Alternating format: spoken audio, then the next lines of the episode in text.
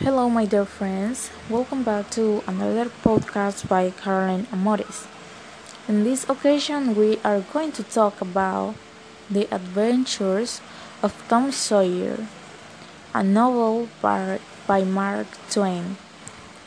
We are going to discuss the chapter 16, A Night Surprise. Enjoy it. The boys play on the shore and in the water. But the next day, Joe and Huck were very sad. Will they ever be happy again? It didn't seem possible. Huck was too sad. Tom was not happy. But he had tried to look happy. He had something interesting to say to them, but he wasn't ready to talk yet. However, if they didn't feel better soon, he would be forced to tell it. Tom said to them, trying sound happy. I think there had been pirates on this island before. Would you like to find another box full of money? We should go find it. But the other boys weren't interested.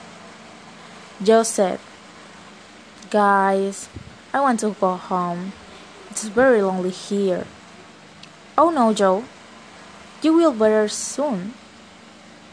Tom said.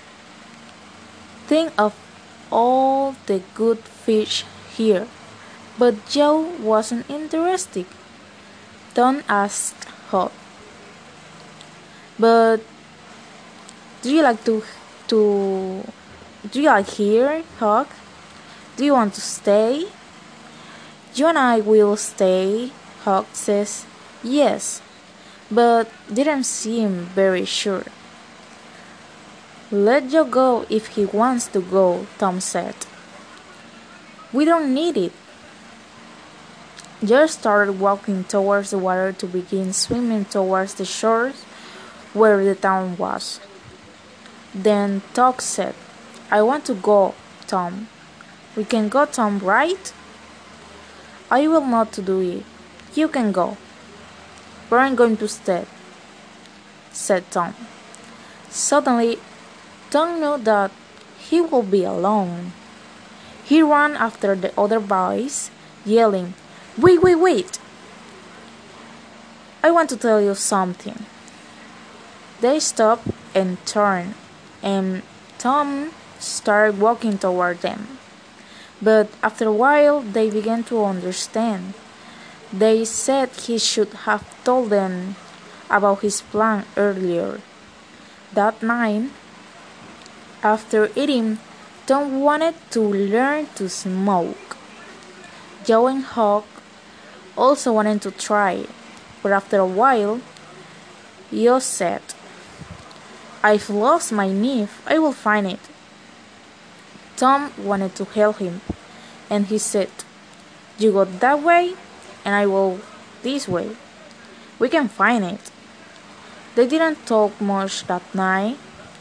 When Huck started smoking, smoking, they said that something they had eaten made them feel a little dizzy. In the middle of the night, Joe opened his eyes and called out to the other boys. There was a strange happiness in the air, and it scared everyone. But they approached the fire and waited a while. A sudden light filled the sky. It turned night into day, and then it was gone. And awful noise rolled across the sky and slowly ended up far away. A little rain began to fall. Quick, guys! Run and cover! Don't scream! They jumped and ran, each to a different location. A strong wind rushed toward the trees. The bright light appeared and left, appeared and left again. The hideous noise never seemed to stop. The boys screamed, but their voices were lost in the storm. It was a wild night for these guys. The wind caught the old candle and carried it away. Trees fell. The storm increased until they feared it might carry off the island with all of them here there.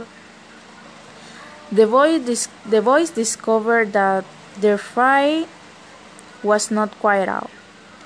They put more wood in, in it, which caused it to rain it.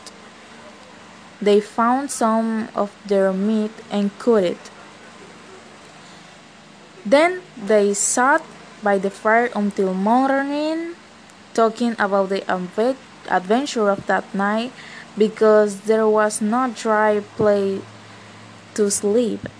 When the sun began to shine, they rested in its warm light and slept until the sun got too hot. Then they went to back to eat something to be ready to back home. That's all, guys. I hope you enjoyed this chapter. It is very interesting the moment that these guys live in that island. Thank you so much.